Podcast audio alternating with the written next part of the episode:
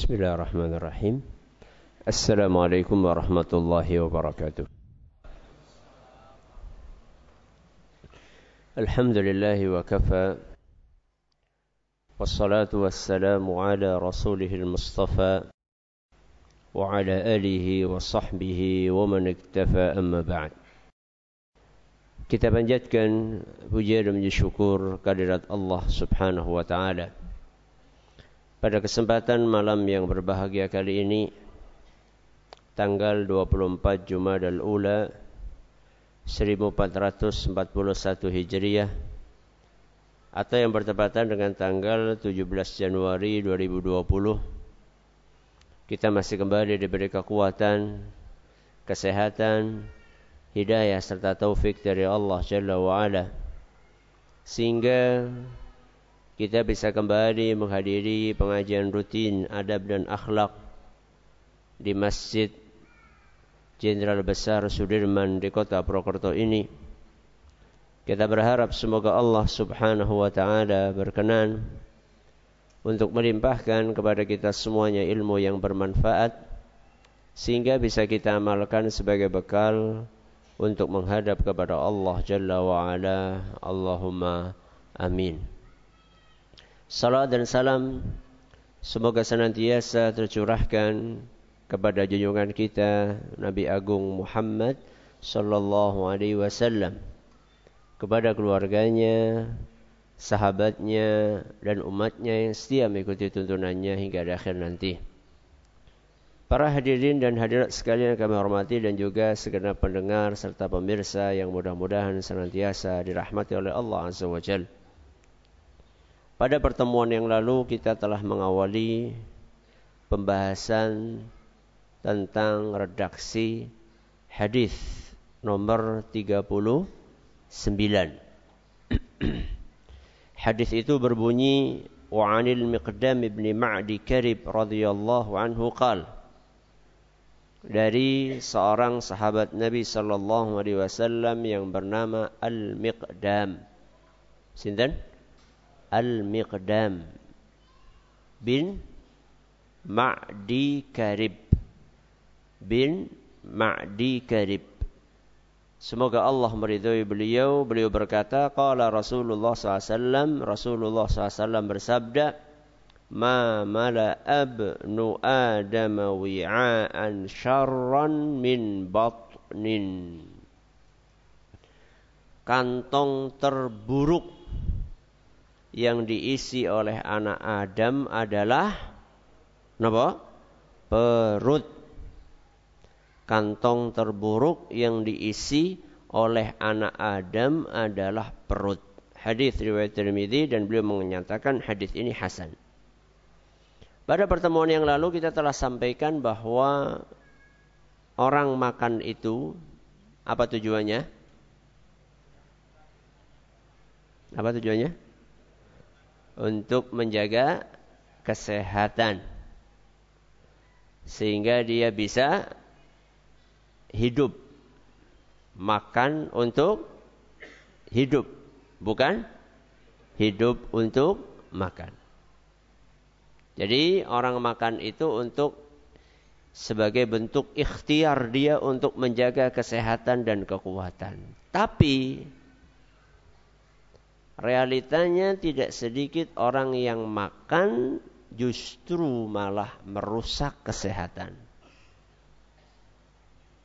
Aslinya makan untuk apa tadi? Menjaga kesehatan. Tapi kok malah ada orang makan bukan semakin sehat tapi malah semakin banyak penyakitnya. Kenapa? Kenapa?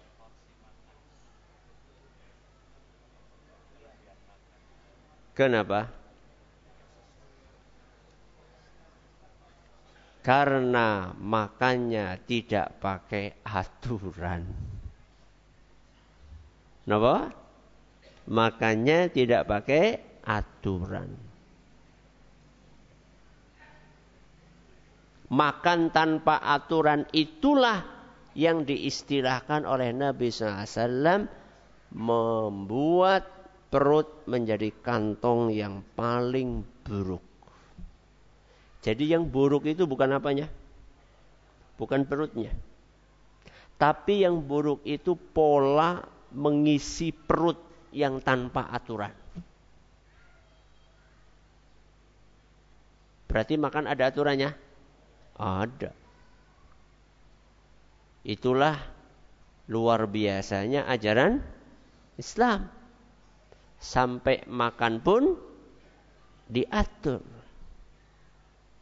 Dan aturan Islam dalam masalah makan dan seluruh aktivitas hidup kita bukan aturan yang mengada-ada. Bukan aturan yang tujuannya untuk mempersulit, bukan. Tapi aturan yang ada dalam ajaran Islam, entah itu yang hubungannya dengan makanan atau yang lainnya, dalam rangka untuk mendatangkan maslahat sebesar-besarnya buat manusia. Makanya orang yang makan pakai aturan, aturan Islam, insya Allah jarang sakit. Contohnya siapa? Rasulullah SAW. Berapa kali beliau sakit? Satu atau dua kali. Berapa usia beliau? 63 tahun. Sewidak telu tahun. Meriang sepisan atau dua kali? Kulo kali jenengan ping pinten? Ping pinten? Jenengan tidak tahu karena saking seringnya atau saking tidak pernahnya. Salah satu penyebabnya adalah karena masalah nopo? Makanan. Makanya ada buku judulnya Rasulullah SAW Kenapa Rasulullah SAW tidak pernah sakit? Kenapa Rasulullah SAW tidak pernah sakit dikarang oleh seorang dokter? Dia berusaha untuk menelusuri pola makan, porsi makan, cara makan, kemudian dikupas dari sudut pandang kesehatan. Nah, pada pertemuan yang lalu kita telah sampaikan bahwa aturan makan dalam Islam itu sekurang-kurangnya terbagi menjadi berapa? Tiga. Apa yang pertama? Porsi makanan. Yang kedua? Jenis makanan. Yang ketiga? Cara makan. Sekurang-kurangnya ketika kita berbicara tentang aturan makan dalam Islam, maka aturan itu bisa diklasifikasikan menjadi tiga. Yang pertama apa tadi? Porsinya. Yang kedua, jenis makanannya. Yang ketiga, cara makannya. Kita sudah bahas yang pertama. Apa itu? Porsi pada pertemuan yang lalu. Yang diumumkan libur ternyata masuk. ya. Qadar Allah yang nggak berangkat. Porsinya apa kemarin masih ingat? Cukup beberapa suap. Aslinya seperti itu. Karena tujuan makan untuk menegakkan punggung. Bukan memajukan perut. Tujuan makan itu menegakkan punggung bukan memajukan perut. Aslinya cukup beberapa suap. Kalau pengin nambah, maka dibatasi oleh Nabi SAW berapa? Sepertiga bagian. Perut dibagi menjadi berapa? Sepertiga. Sepertiga untuk apa? Makanan. Sepertiga untuk minuman. Sepertiga untuk udara. Idealnya seperti itu. Kalau memang suatu saat pengen wareg, ya ndak apa-apa. Tapi sekali-kali, jangan keseringan. Ya, Imam Syafi'i berapa kali? 16 tahun sekali wareg. Berapa? 16 tahun. Kalau kalian jenengan sekali-kali ini gue sepirai gue loh. Mau sekali-kali seminggu ping telu ya itu sekali-kali jenenge.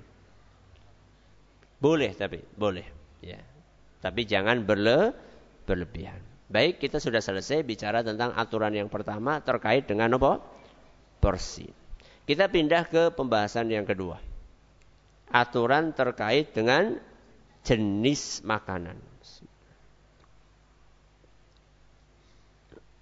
Islam telah membuat aturan global. Aturan global tentang apa yang seharusnya kita makan. Pertama, harus halal dan toyib. Apa yang pertama? Harus halal dan toyib.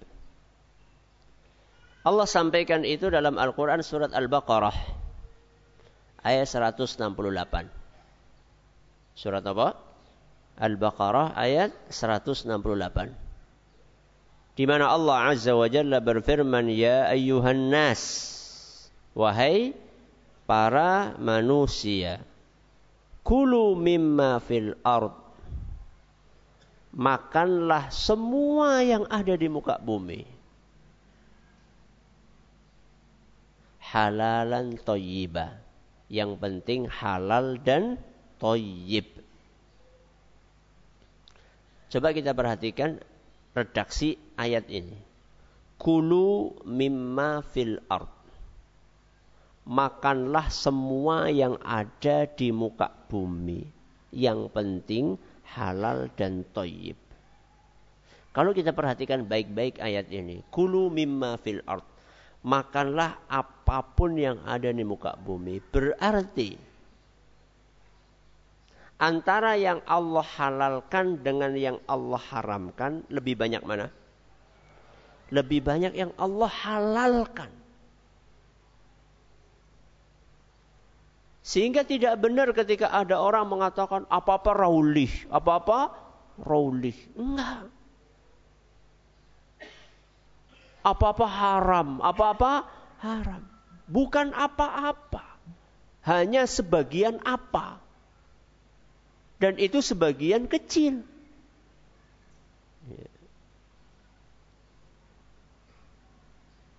Coba jangan perhatikan. Minuman yang haram apa? khamar. Minuman keras, miras. Yang halal? Masya Allah.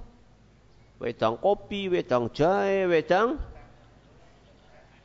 teh, wedang susu, wedang ronde, ya. wedang beras kencur, wedang ubuh, itu yang anget-anget, yang dingin-dingin. Es cendol, es krim, es teler, es campur, jus, jus mangga, jus. Sirsak, jus. Apel, banyak banget. Sate. Yang halal.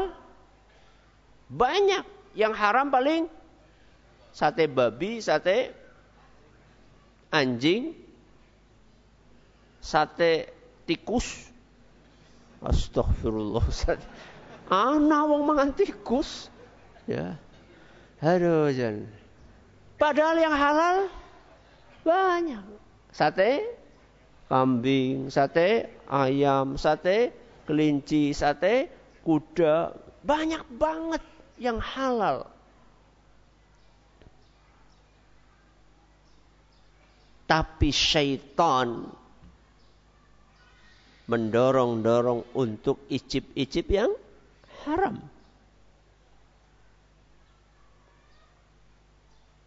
Dan godaan itu sejak zaman ayah kita. Sinten? Nabi Adam alaihissalam seluruh yang ada di surga halal kecuali satu saja. Tapi syaitan menggoda yang satu itu. Sampai akhirnya oleh Allah diturunkan dari surga. Makanya setelah tadi Allah berfirman, makanlah semua yang ada di muka bumi yang penting nopo halal dan toyib kata Allah lanjutannya wala tattabi'u khutuwatis syaitan Allah mewanti-wanti jangan kalian ikuti langkah-langkah syaitan. Karena memang syaitan itu berusaha mendorong kita untuk menikmati yang haram. Padahal yang haram itu nggak enak. Kata orang yang pernah nyicipi. Minuman keras itu kata orang yang pernah nyicipi itu pahit. Kadang-kadang baunya itu juga nggak enak. Dibandingkan minuman yang halal, lebih enak yang halal. Ya. Tapi karena godaan dari siapa? Syaitan. Ini aturan yang pertama, makanannya harus nopo? Halal dan toyib. Apa sih bedanya antara halal dengan toyib? Kata Syekh As-Sa'di rahimahullah halal itu terkait dengan duitnya. Terkait dengan apa? Duitnya. Kalau toyib itu terkait dengan barangnya. Jadi kalau kita pengen makanan itu boleh dimakan, maka harus dilihat dari duit yang buat beli sama barang makanan itu. Duit yang digunakan untuk beli harus duit hasil pekerjaan yang diperbolehkan. Bukan hasil korupsi, kolusi, suap, riba. Daging ayam halal atau tidak? Halal. Tapi kalau belinya pakai duit hasil nyuap, maka menjadi tidak halal. Berarti halal itu terkait dengan apa? Uangnya. Kalau toyib berarti terkait dengan apanya? Barangnya. Jenengan bekerja halal. pekerjaan jenengan halal. Tapi duit yang halal ini digunakan untuk beli daging babi. Daging babi jadi halal atau tidak? Kalau duitnya halal jadi boleh atau tidak? Tidak.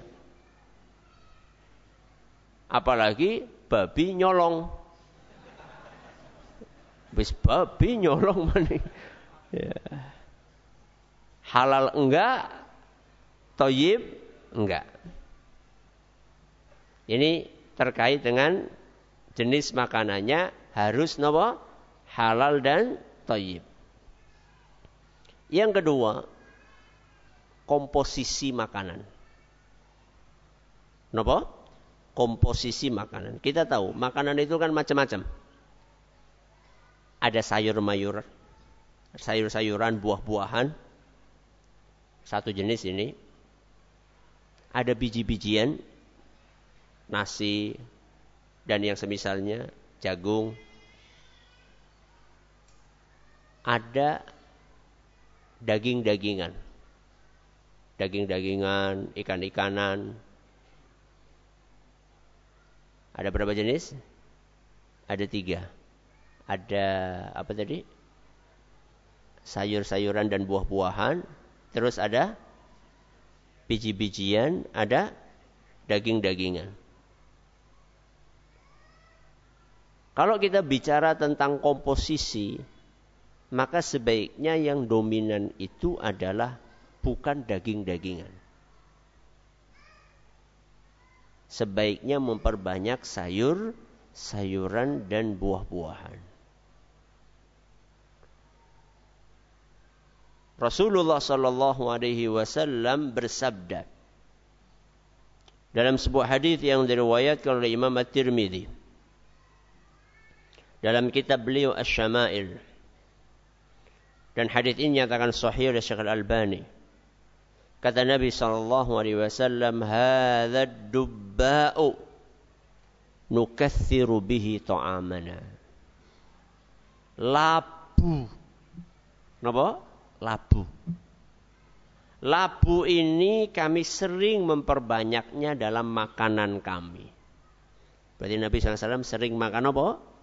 Labu. Labu masuk mana? Sayur atau buah. Ya. Kenapa? Karena Nabi suka. Kata Anas bin Malik, anna Rasulullah SAW kana yu'jibuhu dubba. Rasulullah SAW itu suka dengan labu. Faja'altu adha'uhu baina yadayh. Kata Anas bin Malik, makanya kalau ada labu di hidangan Nabi SAW, maka aku akan dekatkan labu itu di hadapan Nabi SAW. Anas itu kan pembantunya siapa? Rasul SAW. Beliau tahu kesukaannya Nabi SAW labu. Sebagaimana disebutkan dalam, hadis riwayat Ahmad nyatakan sahih oleh Imam Ibn Hibban. Jadi Anas tahu kesukaan Nabi SAW. Kalau ada labu, maka ditaruh di depan Nabi SAW. Dan Nabi SAW akan menikmati labu tersebut.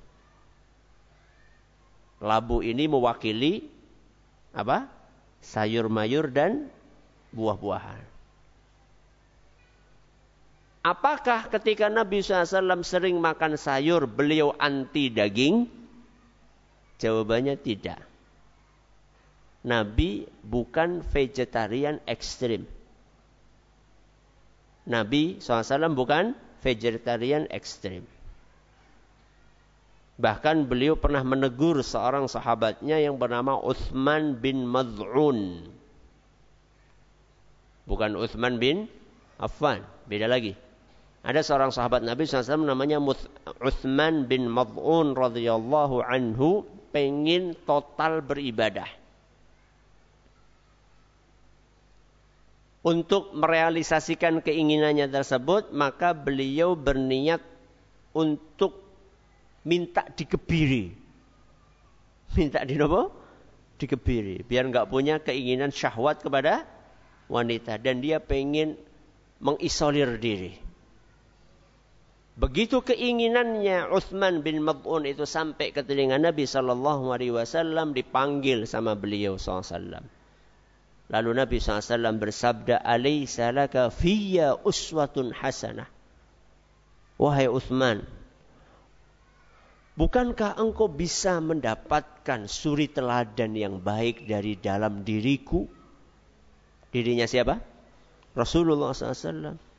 Fa'ana atin nisa. Aku menikah. Sinten? Rasul. Jadi kenapa kamu pengen kebiri dirimu? Aku yang lebih bertakwa itu nikah. Wa akulul laham. Dan aku juga makan daging. Ini menunjukkan bahwa Nabi bukan vegetarian ekstrim. Nabi makan daging. Dan ada beberapa bagian daging yang memang jadi favoritnya Rasul SAW. Cuma Nabi SAW itu tidak dominan kehidupannya hariannya dengan daging tidak.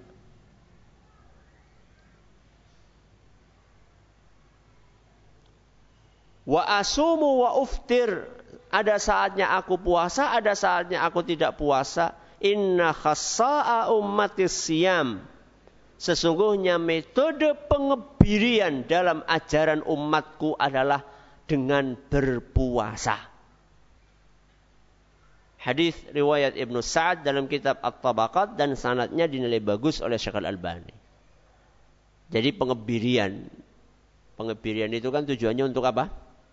Menekan syahwat. Dalam Islam itu bukan dengan cara dipotong. Apanya? Enggak tahu. Tapi dengan cara nopo? Puasa. Yang perlu kita garis bawahi di sini adalah bahwa Nabi SAW itu juga makan daging, tapi tidak dominan. Kapan ada daging beliau makan, nggak ada beliau santai aja, nggak berusaha untuk mengada-ada.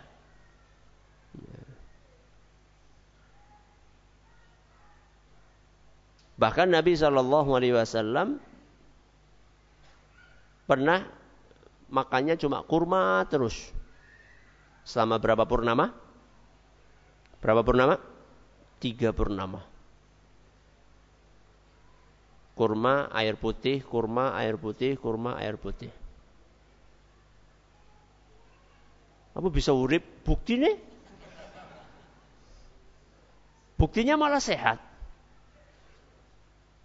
Ya. Kurma itu masuk ke buah-buahan atau sayur-sayuran? Buah-buahan.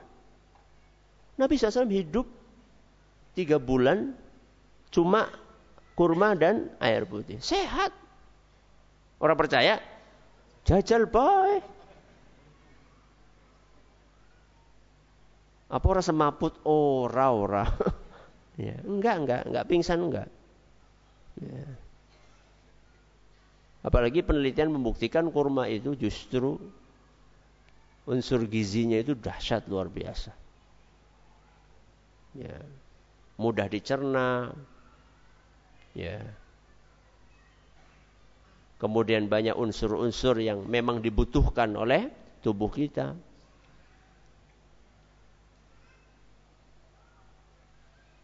Dan kalau kita perhatikan anatomi dan fisiologi manusia itu sebenarnya mendukung manusia untuk tidak terlalu banyak daging-dagingan.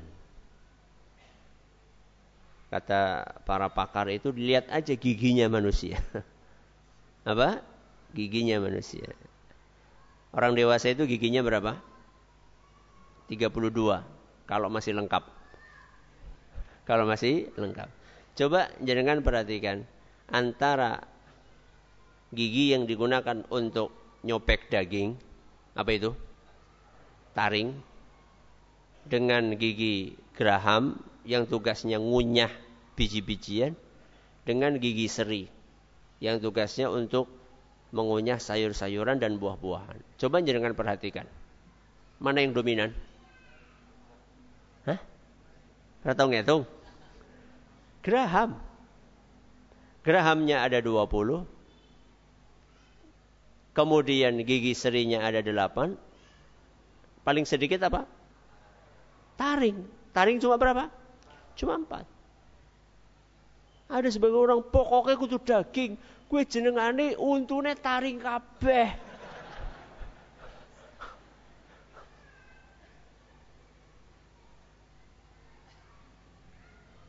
manusia itu lebih dekat untuk menjadi herbivora dibandingkan karnivora. Makanya cara minumnya manusia itu mirip dengan herbivora. Kalau herbivora itu dengan cara menelan. Kalau karnivora itu dengan lidah. Jadi kan nek, nek ngunjuk pripun Ya. Kan langsung minumnya kan kayak gini, langsung di apa? Langsung di telan. Ya. Tidak seperti maaf anjing atau kucing atau harimau. Berarti kita itu sebenarnya lebih mendekati nopo herbivora dibandingkan karnivora. Dan tumbuh-tumbuhan mereka itu dikaruniai kemampuan untuk mendetok racun yang ada di sekitarnya dibandingkan hewan. Kenapa demikian? Karena hewan itu bisa lari. Ada bahaya dia bisa nopo? Lari. Berbeda dengan nopo? Tumbuhan. Tumbuhan ada bahaya nggak bisa lari. Sehingga Allah Subhanahu wa taala memberikan dalam tubuh tumbuhan itu kemampuan untuk memprotek tubuhnya dari racun. Dan kemampuan untuk memprotek ini lebih besar dalam diri tumbuhan dibandingkan apa? Dalam diri binatang. Karena binatang bisa lari. Nah ketika kita itu rajin makan sayur. lebih banyak makan sayurnya dibandingkan apa tadi? Dagingnya, protein apa? Hewaninya. Maka mudah-mudahan itu akan memberikan kemampuan detok racun dalam tubuh kita lebih besar. Ya. Coba perhatikan orang-orang dulu. Lebih sehat. Saya punya bude, usianya sekitar 80-an tahun, mendekati 80-an tahun. Itu ke pasar itu masih jalan bawa belanjaan itu masih jalan. Coba anak muda sekarang suruh ke pasar jalan ke Priwe. Moh. Pit-pitan saja nggak mau. Maunya motor. Pernah suatu saat bepergian capek berjam-jam. Begitu sampai ke tujuan yang lainnya semuanya pada apa? Anaknya, cucunya semuanya pada terkapar Beliau masih nyuci ini, nyapu itu, sehat. Bahkan ketika ditanya, Bude apa? Enggak capek. Malah nek turun aku lara. Jadi model-model manusia zaman dulu itu, kalau cuma diem aja malah tubuhnya nopo? Sakit-sakitan. Kalau kita, karpe turu. Ya. Faktor makanan. Budi saya itu sampai sekarang nggak pernah nyicipi namanya bakso. Bakso itu nggak pernah. Bukan berarti bakso itu haram, bukan. Terus yang didahar nopo? Yaitu pecel. Terus apa namanya itu? Keluban. Beliau itu kalau minum kopi, gulanya itu harus 4 sendok. Pagi sore, pagi sore tapi belum nggak punya penyakit diabetes. Nggak punya penyakit diabetes. Kita saja sudah hati-hati banget menunjuk. Komposisi makanan itu berpengaruh sekali kepada kese kesehatan. Baik, kita pindah ke apa yang ketiga? Apa yang ketiga? Cara makan. Yang pertama apa? porsi makan, yang kedua jenis makanan, yang ketiga cara makan. Banyak aturan yang diajarkan dalam Islam terkait dengan cara makan. Satu, kita diperintahkan untuk membaca apa? Bismillah.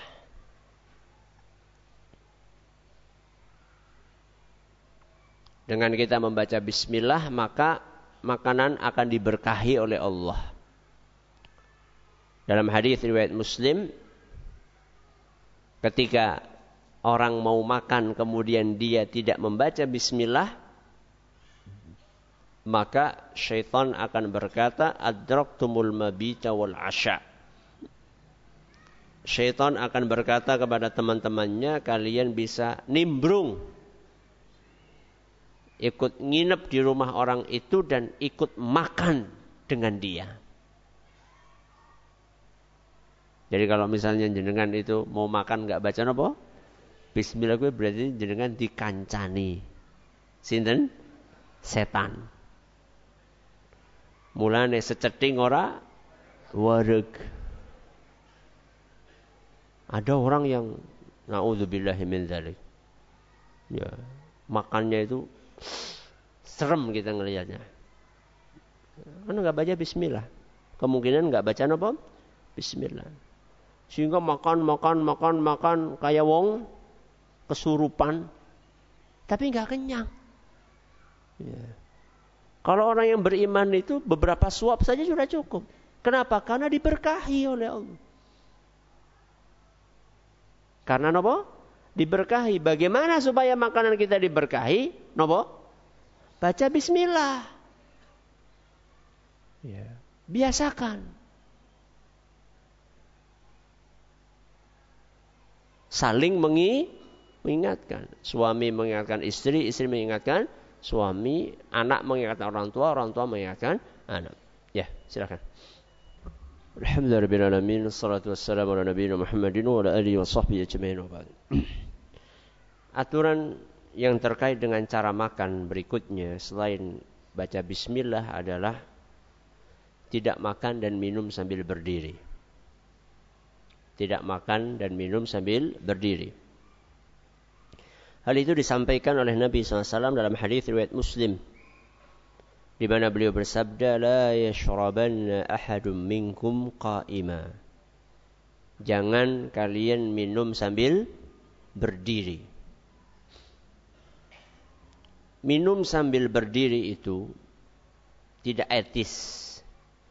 Ini kalau dipandang dari sisi sopan santun.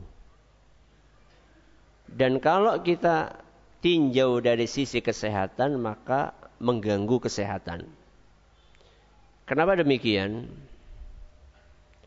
Ketika orang minum sambil berdiri, maka air yang diminum itu akan terjun bebas. Akan jatuh dengan kencang. Dan jatuhnya itu ke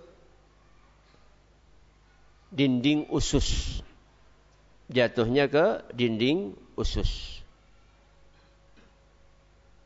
Sesuatu yang sering kejatuhan secara keras lama-lama akan rusak. Berbeda dengan minum sambil duduk. Ketika orang minum sambil duduk,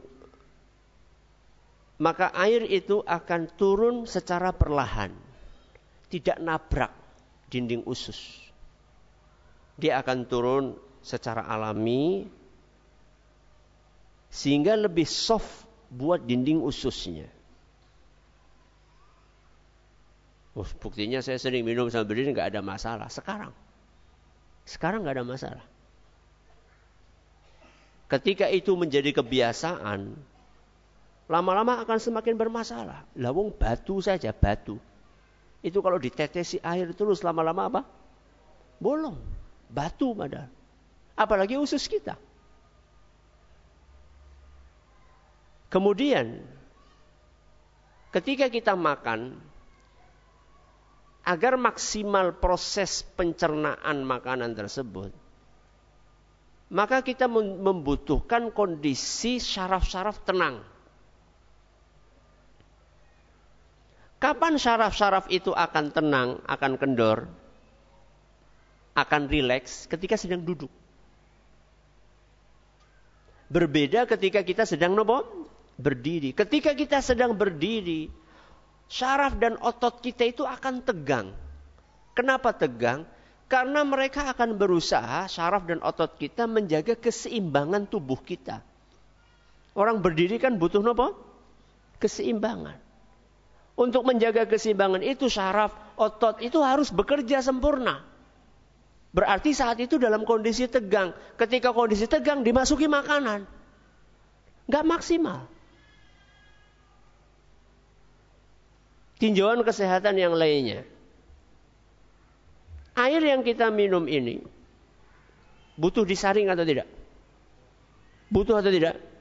Butuh. Apalagi air di zaman ini yang terkontaminasi sekian banyak zat-zat yang bisa mengganggu kesehatan kita.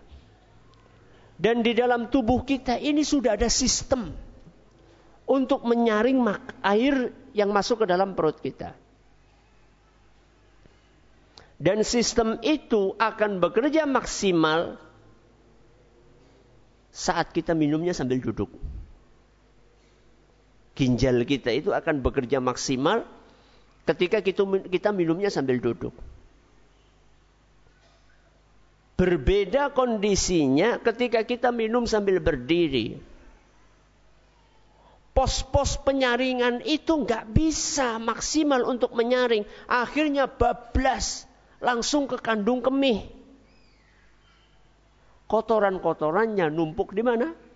Kandung kemih. Terjadilah batu terjadilah kristal di situ. Karena apa? Karena tidak mengikuti aturan yang diajarkan oleh Rasul SAW. Sudah kayak gitu, yang diminum sesuatu yang tidak layak untuk diminum. Apa gue? Minuman keras, wong keras diombe. Wis ngerti atos diombe. Sudah miras minumnya sambil berdiri. Sora karu-karuan.